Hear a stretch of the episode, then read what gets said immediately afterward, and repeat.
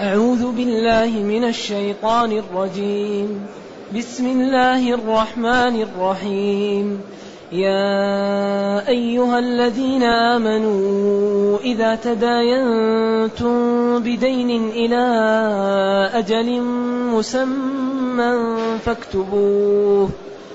وليكتب بينكم كاتب بالعدل.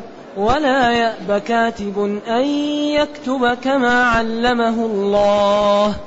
فليكتب وليملل الذي عليه الحق وليتق الله ربه ولا يبخس منه شيئا. فإن كان الذي عليه الحق سفيها أو ضعيفا أو لا يستطيع أن يمل هو فليملل. فليملل وليه بالعدل واستشهدوا شهيدين من رجالكم فإن لم يكونا رجلين فرجل وامرأتان ممن ترضون من الشهداء أن تضل إحداهما ممن ترضون من الشهداء أن تضل إحداهما فتذكر إحداهما الأخرى ولا يأبى الشهداء إذا ما دعوا ولا تسأموا أن تكتبوه صغيرا أو كبيرا إلى أجله ذلكم أقسط عند الله وأقوم للشهادة وأدنى ألا ترتابوا وأدنى ألا ترتابوا إلا أن تكون تجارة حاضرة تديرونها تديرونها بينكم فليس عليكم جناح ألا تكتبوها وأشهدوا إذا تبايعتم ولا يضار كاتب ولا شهيد وإن تفعلوا فإنه فسوق بكم واتقوا الله ويعلمكم الله ويعلمكم الله والله بكل شيء عليم. أحسنت. الحمد لله الذي أنزل إلينا أشمل الكتاب وأرسل إلينا أفضل الرسل وجعلنا خير أمة أخرجت للناس. فله الحمد وله الشكر على هذه النعم العظيمة والآلاء الجسيمة. والصلاة والسلام على خير خلق الله وعلى آله وأصحابه ومن اهتدى بهداه. أما بعد فإن الله تعالى يبين في هذه الآية أحكام المداينة وماذا ينبغي أن يكون فيها وفيها جمال هذا الدين وسماحته وحسنه ومحافظته على البشر.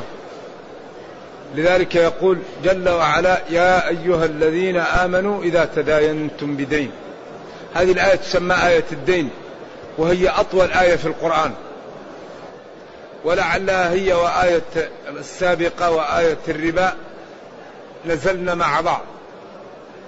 لأن ورد أن آخر آية نزلت آية الربا وورد آية الدين وورد في الترمذي أن آخر آية نزلت واتقوا يوما ترجعون فيه إلى الله. والله تعالى بصير بالعباد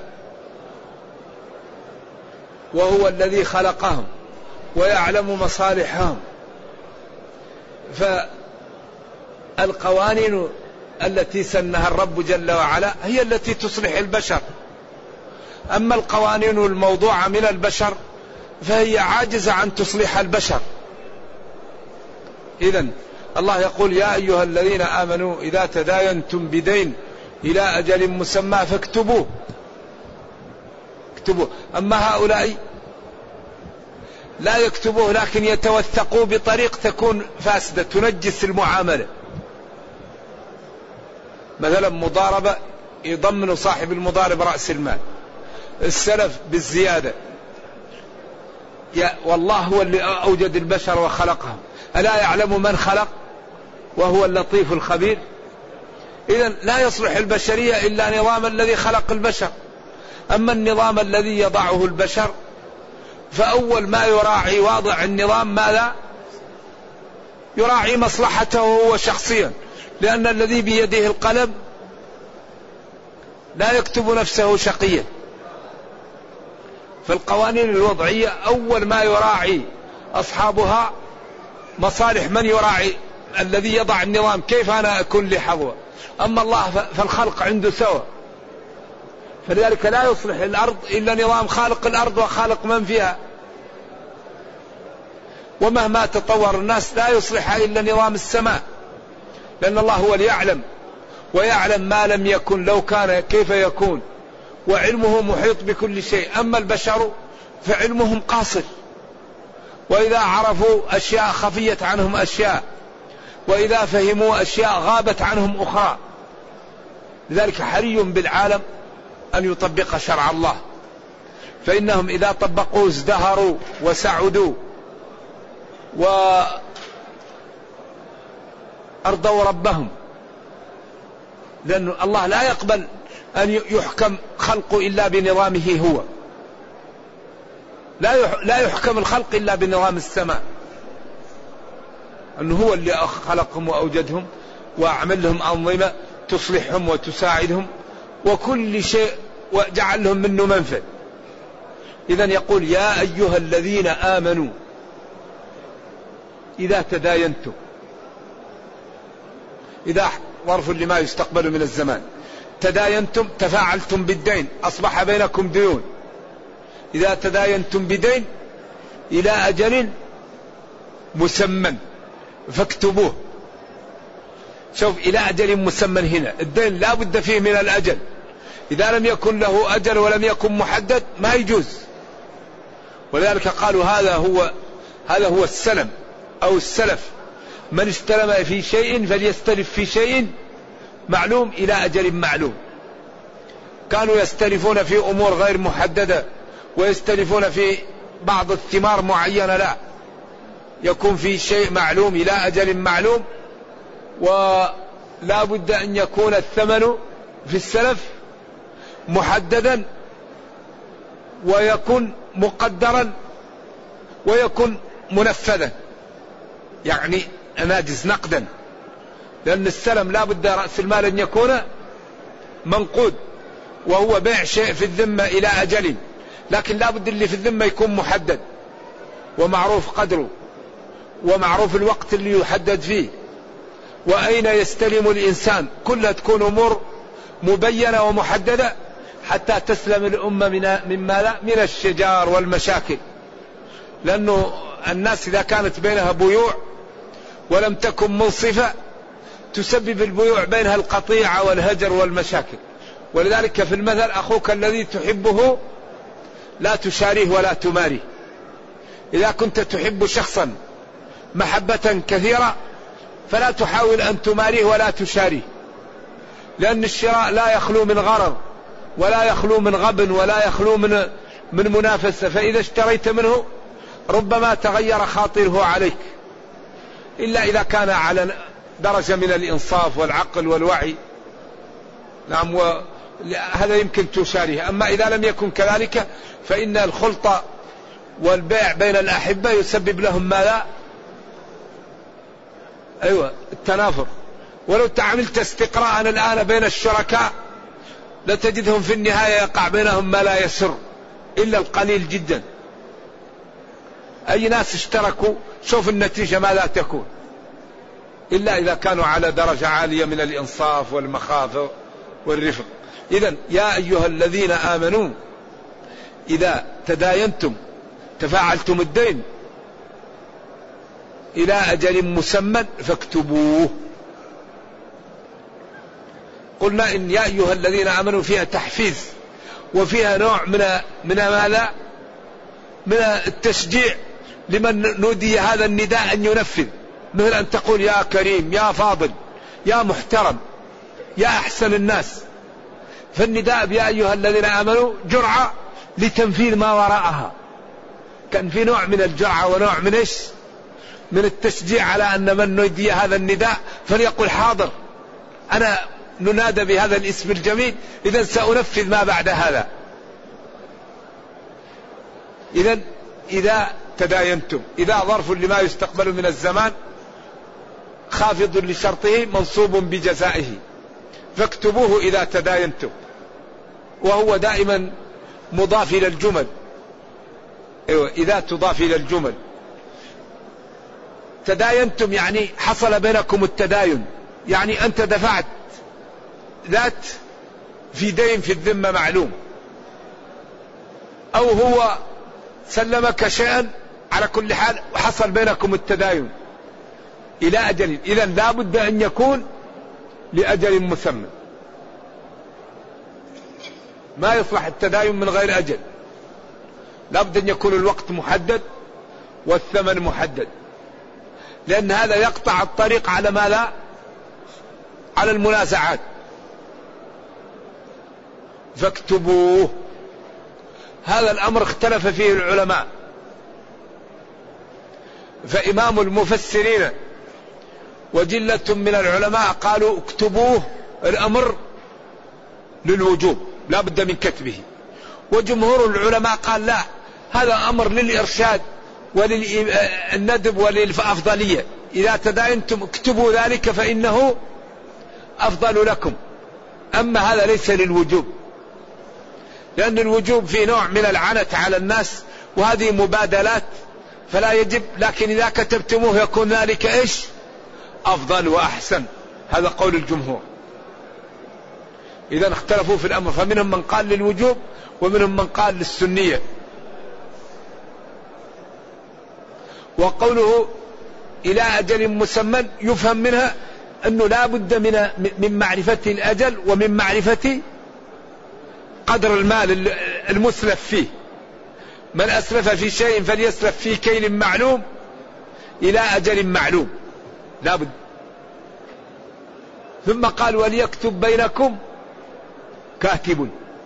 وليكتب. هذا فعل مضارع مجزوم بلام الأمر. هذا من إيش؟ من صيغ الأمر وصيغ الأمر كم؟ كم صيغ الأمر؟ أربعة. فعل الأمر والمضارع المجزوم بلام الأمر واسم فعل الأمر والمصدر النائب عن فعله. هذه الأربعة هي صيغ الأمر. يعني صح ضرب الرقاب أوفوا بالعقود. الآية. وليستعفف الذين ما لا الفعل المضارع المجزوم بلام الأمر. هذه هذه كلها تدل على الوجوب. إلا إذا جاءت قرينة تصرف. إذا وليكتب بينكم. مضارع مجزوم بلام الأمر هذا الأمر. يكتب.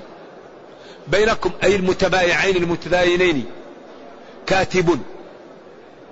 كاتب يفهم منها أنه يكون فاهم الحكم وفهم الأسلوب وفهم الصياغة وعلى درجة من الوعي عشان إذا كتب ما تكون مشكلة لأن نحن نكتبه لكي لا تقع مشكلة.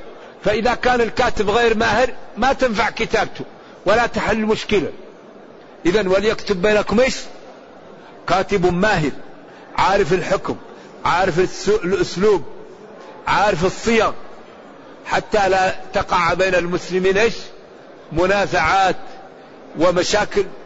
وإذا عملت الآن استبيان تجد أكثر المشاكل بين المسلمين من عدم توثق في المكاتبات بينهم. واحد لا يكتب أو واحد يكتب والثاني لا يفهم فيميل به وبعدين تقع بينهم إيش؟ الخصومة وتقع القطيعة وتأتي مشاكل للمسلمين. إذا فليكتب بينكم أي بين المتبايعين. كاتب. كاتب يعني يفهم الكتابة ويفهم الحكم. بعدين قال بالعدل. لا يروح يملي عليه هذا ويماليه ويروح ويحط شروط على أحد المتبايعين ويوديه في داهية. لا ما يجوز. يكتب بينهم بالعدل. بالعدل. يكتب كاتب بالعدل. اشترى فلان من فلان واستلمه في كذا إلى أجل كذا بقدر كذا. أنت قلت هذا؟ نعم. أنت رضيت بهذا؟ نعم. بعدين يوثق القضية ويأتي بالشهود عليها ولا يأبى كاتب أن يكتب كما علمه الله. فإذا كان هؤلاء لا يعرفون الكتابة واضطروا لشخص يكتب بينهم ولم يوجد غيره يتعين عليه الكتابة أما إذا وجد غيره فلا تتعين عليه. ولا يأبى كاتب أن يكتب كما علمه الله. أيوة فإذا كان ذلك ففي البداية قالوا هذا مندوب وفي النهاية لازم. ففي البداية عند بداية العقد هذا ما هو لازم. يقول أنا مشغول أو عندي مشكلة أو ماني فاضي فله ذلك. لأن هذه بداية العقد يمكن يبحثوا عن غيره يوثق العقد أو يؤجلوا العقد حتى يجدوا إيش؟ من يكتب لهم. فإن عملوا العقد ووثقوه وعند ذلك احتاجوا للكاتب أن يكتب عند القاضي أو يكتب القضية وأصبح هذا في ضياع يجب عليه أن يأتي حتى لا يضيع المال. إذا في البداية مطلوب وفي النهاية متحتم. وليكتب بينكم كاتب بالعدل. يعني لا يظلم هذا ولا يظلم هذا ويسمع من كل الحجة ويكتب على ضوء الواقع بالعدل. ولا يأبى كاتب أن يكتب كما علمه الله. لا يمتنع من ذلك إن احتاجوا إليه. فليكتب. إذا هذا كله تأكيد.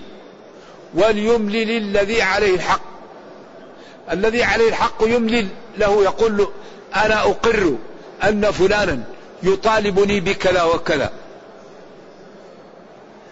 وليتق الله ربه. ولا يزيد في الكتابة أو ينقص. ولا ينقص من الكتابة أو يزيد. فيملي عليه فهو يقول كلمة زائدة. أو يقول شيء أو يكتب شيء. لا يجوز هذا. وليملي للذي عليه الحق وليتق الله ربه. الذي يكتب يتقي الله ربه. ولا يبخس منه شيئا. لا ينقص من الذي قيل له شيئا ولا ينقص أيضا الذي عليه الحق شيئا.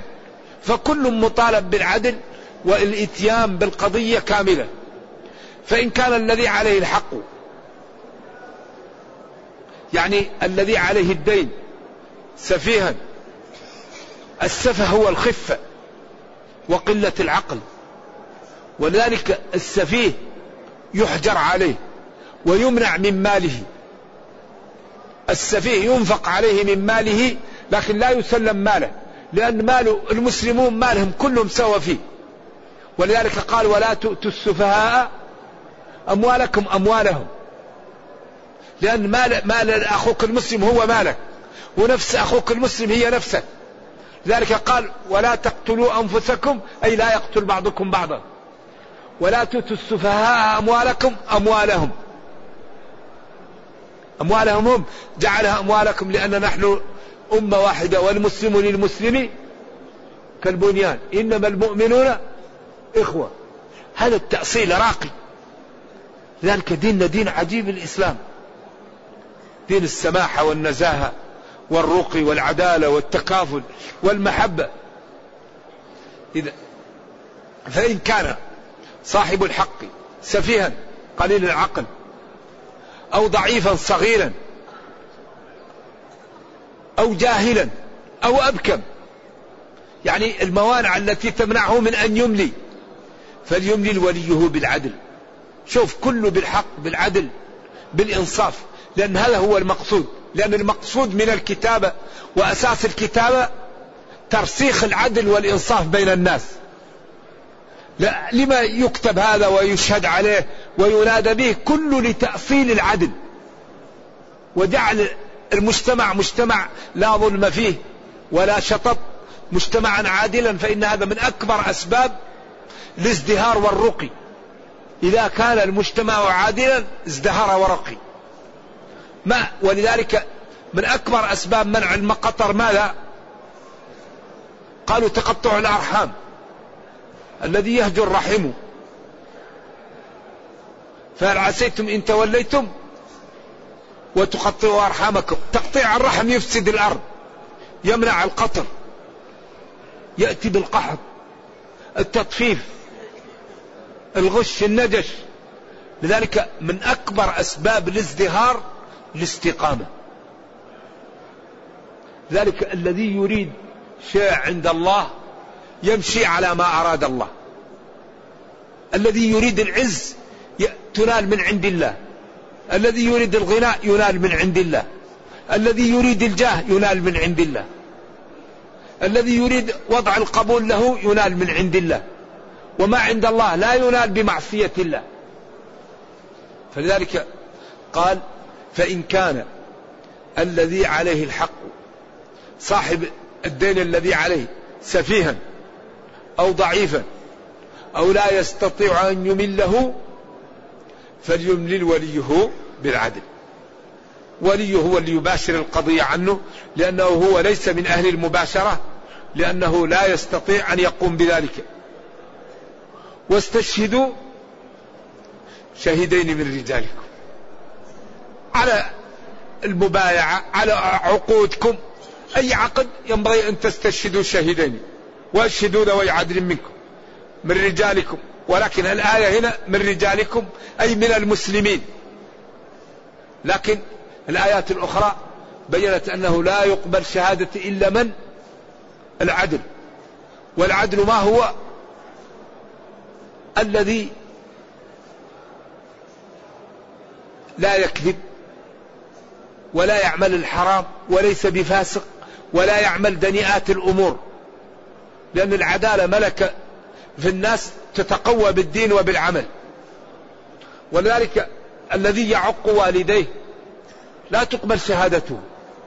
الذي يرابي لا تقبل شهادته. الذي يتظاهر بالفسوق ويعلم يجهر بالفسوق لا تقبل شهادته. لا بد في القبول من العدالة. إلا إذا كان مجتمع كله فيه لا بد أن يطلع الشهود. إذا كان أغلب بعض المجتمعات أغلبها يكون ما عندهم انضباط يطلع منهم لأنه بعدين تتعطل المصالح. واشهدوا واستشهدوا أطلبوا الشهادة شهيدين من رجالكم. رجالكم أي من المسلمين. فإن لم يكونا أي شاهدين. رجلين. فرجل وامرأتان. امرأتان يساوي رجل. بعدين قال ممن ترضون من الشهداء. هذه عائدة على الجميع على على الرجال وعلى النساء. لا بد أن يكون ممن يرضون ممن هو متصف بالعدالة. إذا والنساء لا يشهدن إلا في قضايا المال. أما الدماءات و يعني الجراحات والأمور لا يشهدن إلا في قضايا المال. فإن لم يكونا رجلين فرجل وامرأتان. ممن ترضون من الشهداء. مخافة أولي أن لا تنسى إحداهما فتذكر إحداهما الأخرى. والضلال في القرآن يستعمل في أربع معاني. يستعمل في النسيان. ويستعمل في الذوبان والإضمحلال. ويستعمل في الكفر. ويستعمل في الذهاب عن الحقيقة. عدم فهم الحقيقة. فمن, فمن الأمثلة على النسيان أن تضل إحداهما. تنسى. ومن أدلته على الذوبان والإضمحلال وقالوا أئذا ضللنا في الأرض إنا لفي خلق جديد. ومن الكفر ولقد ضل قبلهم أكثر الأولين. ومن الذهاب عن الحق قول أبناء يوسف ليوسف آه، ليعقوب آه، تالله إنك لفي ضلالك القديم. أي ذهابك عن الحقيقة إلى غيرها؟ لأنك تختار واحد عن عشرة إذا مخافة أو لئلا تنسى إحداهما فتذكر إحداهما الأخرى. ثم قال ولا يأبى ولا يأبى الشهداء إذا ما دعوا.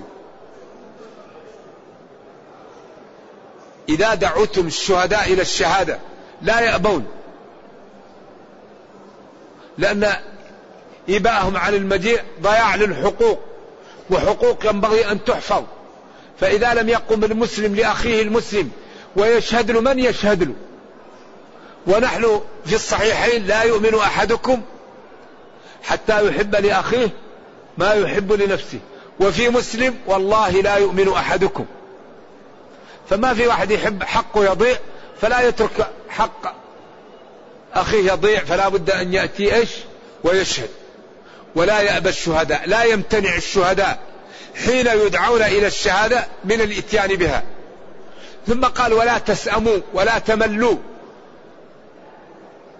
بأن تكتبوه. ولا تسأموا كتبه. أيوة. أنه ما دخلت عليه في تأويل مصدر منصوب بحرف بنزع الخافض وهذا مستمر. قياسي. بخلاف غيره من حروف الجر أن فإنه سماعي. ولا تملوا من كتبه. ولا تسأموا أن تكتبوه.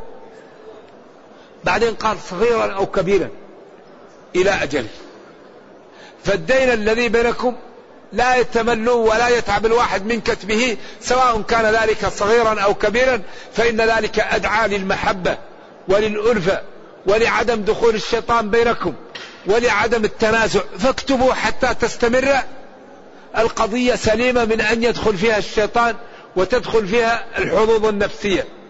ذلكم الكتب والأمور التي بين لكم ربكم تنفيذها خير لكم. ذلكم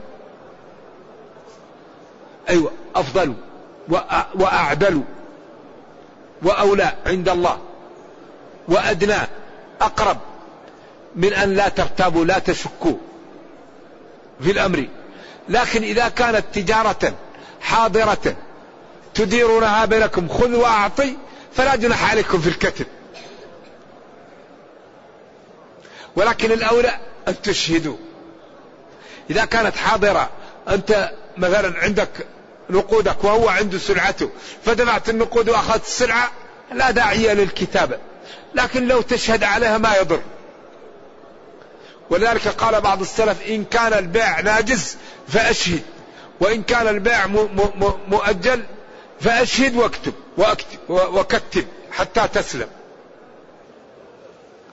وهل إذا كتب الإنسان ولم ونسي يقر له بكتابته أو لا يقر له. أقوال للعلماء. مثلا واحد كتب واحد. وبعدين لما ندوه قال أنا ما أدري. هل يؤخذ بكتبه أو بقوله؟ قيل يؤخذ بكتبه. وقيل بقوله وقيل يؤخذ بهما معا. فإن كان الرجل ينسى وهذا خطه وواضح يؤخذ به. وإن كان لا ينسى لا يؤخذ به. كان ضابطا ومعروف بالضبط. ولذلك كان بعض السلف يقول حدثني فلان عن نفسي أنه حصل كذا لأنه حدثه هو نسية. فأصبح يحدث عن نفسه عن فلان لأنه هو نسي القصة. نعم. فإن كان الذي فإن تجارة حاضرة تديرونها يعني تبادلونها بينكم فليس عليكم جناح أن لا تكتبوها. أيوة إذا هذا يدل على أن الكتابة غير لازمة ولكنها أولى. ولكن أشهدوا إذا تبايعتم إذا كانت بينكم مبادلة الأولى أن تشهدوا فيها. ولا يضار كاتب. كاتب لا يمكن تعربها إلا إذا فكيت أضغام تضار. ولذلك بعضهم قال لا يضارر كاتب. يعني يكون مشغول يقال له لازم تأتي وتترك عملك ويشق عليه حتى يأتي يشهد. أو لا يضارر كاتب يكون يمكن أن يشهد فيمتنع من الشهادة فيضيع حق الثاني. إذا أضغمت وهي صالحة لأن تكون كاتب نائب فاعل أو فاعل. وهذا من كثرة المعاني في القرآن. لا يضارر كاتب من استكتبه فلا يشهد له. ولا يضار الكاتب ممن شهد له فيزعجه ويكلفه ما لا يطيق ويضيع عليه أموره بمطالبته بالشهادة في وقت هو لا يجد وقتا للشهادة فيها. فينبغي كل منهم لا يضارر الآخر. وهذا من إعجاز القرآن ومن كثرة المعاني الموجودة فيه. لا يضارر كاتب ولا يضارر كاتب. فلا يضارر كاتب من من استكتبوه ولا يضار كاتب ممن استكتبوه. ولا شهيد أيضا. يؤتى للشهادة من بعيد أو يضيع له أو يلزم أو يؤذى لأجل الشهادة. وإن تفعلوا ذلك تضارروا فإنه أي عمل ذلك فسوق بكم. خروج عن طاعة الله. ما أجمل هذا هذه معاني كثيرة والأمة في حاجة إليها. لذلك سبحان الله العظيم ما أغلب الناس إذا كانت بينهم شراكة تتغير القلوب. وأغلب الناس إذا كان عندهم مال ورثوه من آبائهم تتغير القلوب بينهم. بدل من أنهم يتعاونوا ويحبوا بعض وكل واحد يتغاضى عن الثاني تتغير القلوب. والسبب ما هو؟ ما هو السبب؟ الطبع عدم التنازل. كل مشكلة سببها عدم التنازل. أي مشاكل بين المسلمين هي بعدم التنازل. لأن المشاكل إما على المال أو على الجاه. فإذا كان بين جماعة مصالح إذا تنازل كل واحد جاءت بينهم الألفة والمحبة. إذا كان كل واحد يريد حقه كاملا جاءت بينهم ماذا؟ النفرة والتشويش والخصومات. إذا لا يمكن أن يتعايش ناس إلا بالتغاضي. كل واحد يترك جزء من حقه تأتي بينهم الألفة وإذا كان كل واحد يريد حقه كاملا جاءت النفرة وجاءت ال... ذلك سبحان الله العظيم ديننا دين. كل كل القضايا محلولة فيه. كل ما نحتاج إليه موجود في ديننا. لذلك هذا سد منافذ شوف سد منافذ ماذا؟ مش مشاكل. إذا تداينتم بدين فاكتبوه. إلى أجل مسمى إلى أجل مسمى فاكتبوه. وليكتب بينكم. ولا يأبى كاتب فليكتب وليملل كلها أوامر. هذا لتبقى الأمة سليمة. لتبقى الأمة عفيفة. لتبقى الأمة متماسكة. لتبقى الأمة قوية. لأن الضعف يأتي من ماذا؟ من التنازع ولا تنازعوا فتفشلوا. وإن تفعلوا أي المضارة بالكاتب والشهيد فإنه أي ذلك الفعل فسوق بكم. والفسوق هو الخروج عن طاعة الله. وله درجة أعلى وهو الكفر وله درجة أدنى وهي المعصية. ولذلك رتب المعاصي ثلاثة كفر وكبيرة وصغيرة. وكره إليكم الكفر والفسوق والعصيان. فالكفر واضح والفسوق الكبيرة والعصيان الصغائر هنا. فجعل مراتب المعاصي ثلاثة. ولذلك الله كره للمسلمين كل المعاصي. إذا وإن تفعلوا ذلك الذي نهيتم عنه من المضارة فإنه فسوق بكم. أي خروج عن طاعة الله. واتقوا الله. اجعلوا بينكم وبين عذاب الله وقاية بامتثال أوامره واجتناب نواهيه. واتقوا الله. بعدين قال ويعلمكم الله. الله أكبر. قال العلماء من تقوى الله أن تتعلم. فإذا تعلمت علمك الله. إذا اتقوا الله فإذا اتقيتم الله لا بد أن تتعلموا فإذا تعلمتم علمتم.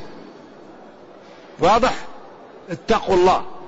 قالوا إذا اتقى العبد الله الله يورثه علم ما لم يعلم. لكن من تقوى الله أن الإنسان لا يبقى جاهل يتعلم. فإذا اتقى الله وتعلم علم. فهم؟ اتقوا الله. بعض الناس يظن إذا اتقى الله كيف يتقي الله وهو ما تعلم. لا بد أن يتعلم فإذا تعلم يعلم يعلمه الله. إذا من تقوى الله أن المسلم لا يبقى جاهلا. وبالأخص فروض العين. فإن الذي يعيش بين ظهران المسلمين لا يسامح بجهل فروض العين. فروض العين لا بد للمسلم أن يتعلمها. اتقوا الله.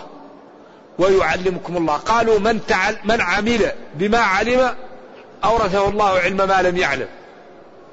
والذي يتقي الله الله يعطيه نور وبصيرة وفهم ويوفقه ويسدده ويجعل العلم القليل فيه بركة العلم الكثير بتقوى الله. ولذلك لا يوجد شيئا أنفع للمسلم من تقوى الله. تقوى الله هو الذي يعطي للعبد السعادة النفسية المحجوبة عن كل إنسان غير تقي. لا يمكن ينال السعادة النفسية إلا الأتقياء.